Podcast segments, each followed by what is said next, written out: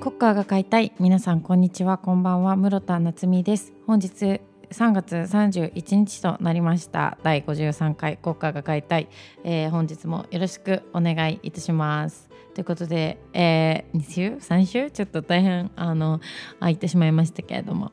えー、お久しぶりでございます。室田夏美でございます、えー、いかがお過ごしでしょうか？もうね3月も終わりじゃん今日で。終わりになっちゃったんですけど。あの私事で大変恐縮ですが、えー、先日、えー、また年を重ねまして1歳ほどね、あのメッセージ等々いただきあのありがとうございました。もうねいいよもう知らねえよって方はここピュピュ飛ばしてもらってあの年を重ねました。本当にありがとうございます、えー、20代も後半戦に突入ということでなんだかあのー四半世紀だったわけですけども、えー、何もなかったわけではございませんが、まあ、比較的、えー、もう穏やかではないな。こうただ体は壊さずここまでこうね生活生きて、えー、人生をくれていることに感謝しながらまたこの先歩んでいけたらなとまず来年の26歳に向かって歩んでいきたいなと思っております、えー、引き続きよろしくお願いします。25の諸田もよろしくお願いします。はい。あのなんか年々こう1 5 6の時のお誕生日の感覚とは変わってきてるなっていうのが、まあ、正直なところでなんか大人になったら嬉しくなくなるって思ってたんだけどなんか嬉しい年を重ねることの嬉しさがわーい大人に近づくみたいな感じじゃなくて本当なんか生きててありがとう神に感謝みたいなあの感謝のマインドに年々ね変わっていってますけども。なんかあのー、いろいろこういろんな人と最近話をしててあのー、結局その年を重ねると好奇心がなくなりがちだみたいな好奇心の話になってあそうかと思って。でも確かにあの年を重ねることはありが嬉しくて嬉しいことなんですけどあのちょっと怖いなって思ったりするのはなんか何にも興味がなくなってなんか毎日こうの暮らしがこう暮らせることって本当にあのありがたくてそれはそれでいいと思うんですけどなんかこう興味がなくなってこうただこう生きるというかそういう風になるのがやっぱりねまだね私的にはまだちょっと怖くてこれはこうまだ多分欲しいものとかやりたいこととかがいっぱいある欲があるからこその恐怖だと思うんですけどそれがでもあるのがこう25年ずっとあるのが当たり前だったからそれがこう年を重ねるにつれてなくなっていったりとか諦めることを覚えていくのがちょっと怖いなって諦めざるを得ないものを諦めてもいいと思うんだけどなんかねでも諦めていったりとかするのがなんかちょっと怖いなとかって最近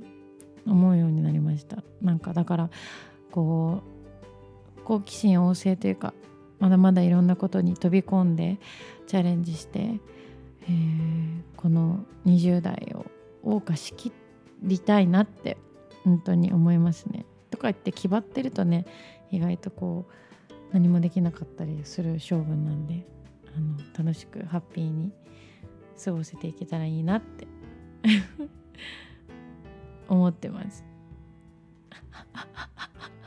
急に抱負そう。でもそういう風に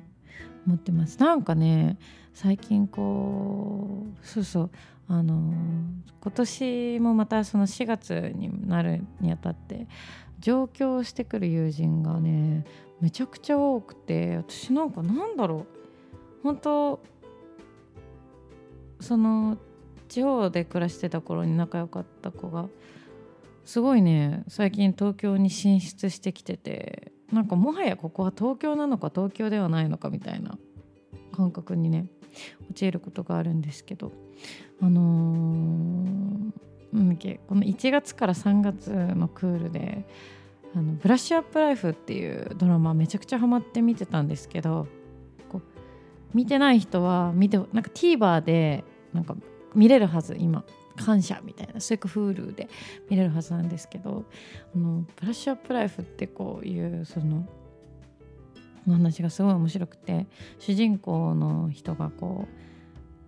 何回も自分の人生をやり直して、まあ、幼なじみとの暮らしとかをこう幼なじみとの暮らしというか幼なじみとねの日々とかを何度もやり直したりするんだけどその仲いい何人組みたいなんでカラオケ行ったりする様がなんかねこう自分もこう友達とカラオケとか行くんですけどそういう景色と重なってきてなんかそうなの。30いくつになった時にああいう風に友達とはしゃいでいたいなとかって思いました。なんかすごいブラッシュアップライフめちゃくちゃ面白かったんですよね。そのなんかこう何回も人生をやり直してこう最初は自分のためだったはずなのにだんだんこう誰かのために動き動いてみたいな。であとこう描かれてる世代が意外とこう自分と39個ぐらい上の主人公の人の話ではあるんですけどなんかなんとなく世代がわかるから、ね、かかってる曲とかもめっちゃ懐かしくて。みんな私これこの話したっけ？ポッドキャストで。まあわかんないけどもう一回言うわ。あのブラッシュアップライフ見てほしいです。誰って回し物じゃないけどよろしくお願いします。はい。ということで3月31日ですけど花粉症がねだいぶ落ち着いてきたかな。わかんない。まだ私も鼻がズルズルなんですけど。杉の人たちはねそろそろ終わりが見えてきて次ヒノキのターンだからヒノキの人もね私ヒノキ多分ないんですよ。だから4月に入ってくるとこう楽になってくるんですけど。ヒノキのターンでしょ今から。あと1ヶ月ぐらい。頑張りましょう。本当病院に。私も今年はかなりひどくて。目がブクブクに腫れたりとかしてました。何なんだろうね花粉症って結局。なんかこんなにも国民病的なこう感じになってきているのになってきてるからこうもうちょっとこう予防接種じゃないけどとかうまく対策とかできたらいいなって思うんですけどね。勝手に。科学が医療が進歩することを、えー、心よりお祈り申し上げてます。こう年々ひどくなってるからさまあその杉の量が増えてるっていうのもあると思うけどこれ以上もうこの3月自分のしかも誕生日前後が一番しんどいっていうさねなえるじゃん。健やかな誕生日を久しぶりに過ごしたいなって思ってます。今日この頃ですけど。ね3月も終わって4月で新生活が始まる方もいらっしゃるかと思いますけどあのー、心豊かにまた新しい生活を始めていってねいただきたいというか何様目線だよね今の。なんかあのー、辛い時は辛くていいと思いますしなんか本当とにかくあの無理をなさらないで日々過ごしていただけたらいいなって本当思います。なんかうん。なんか大事なもんが1個あってみたいな感覚で過ごしていただけたらもうそれでいいんじゃないかなって思います。あのー、新しい環境に行かれる方も、まあ、引き続きの方もこう自分は変わらなくても周りが意外とね変わっていく季節でありますから新しい風を感じながらあの心機一転私もしていきたいなと思っています。ということで4月なんですけど明日からね今日は何の曲にしようかなと思って日々の一曲日々の一曲ちゃうでなんか1回で 1, 1曲結局コーナー名も定まらないまま53回を迎えてしまったわけでございますけれどもえー、今日は奇妙麗太郎さんの「たまらない予感」という曲にしました。なんか楽曲自体はこう多分ラブなちょっとラブなうまくいかなさそうなラブな感じではあるんですけど「たまらない予感」っていう言葉がすごい好きでうん。なんかたまらない予感っていいですよね。恋にせよ。何かお仕事とか出来事にせよそういう予感ってその実際にその時よりも実は胸が高鳴っていたりする感じもあるじゃないですか。止まらない予感。言葉が好きで。この曲もすごく好きで。なので今日はこの1曲にしてみました。是非聴いてください。プレイリストを。順次更新しておりますので是非とも聴いてくださいね。よろしくお願いいたします。はいということで室田ですが3月はねライブがなくて本当ちょっと3月もライブしたいんだけど花粉症でちょっと当面できない気がしてきた。ね考えものだなと思いますよ。だからやっぱり医療の進歩をお祈り申し上げております。えっと私は学がないのであの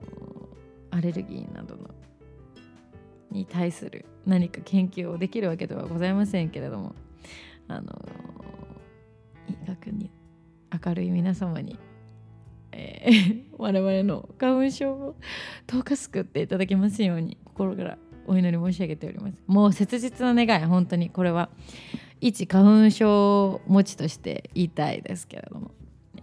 ということでですねあの3月なかったんですけど4月は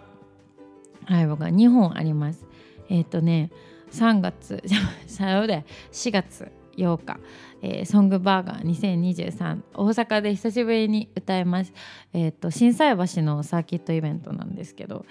えー、私はまほろばで歌わせていただきます。夕方ね。ぜひ久しぶりに行くんですけど遊びに来てください。よろしくお願いします。そして4月29日は、えーと、渋谷のラママで、えー、ミグスのライブがあります。バンドのねライブがあってこちらも、えー、岡山の出身の方がイベント組んでくださって今回こうミグス呼んでくださるというちょっと岡山のご縁でね歌わせて演奏させていただきます。めちゃめちゃ楽しみなイベントです。こちらもぜひ足を運んでいただけると嬉しいです。よろしくお願いします。第で5月と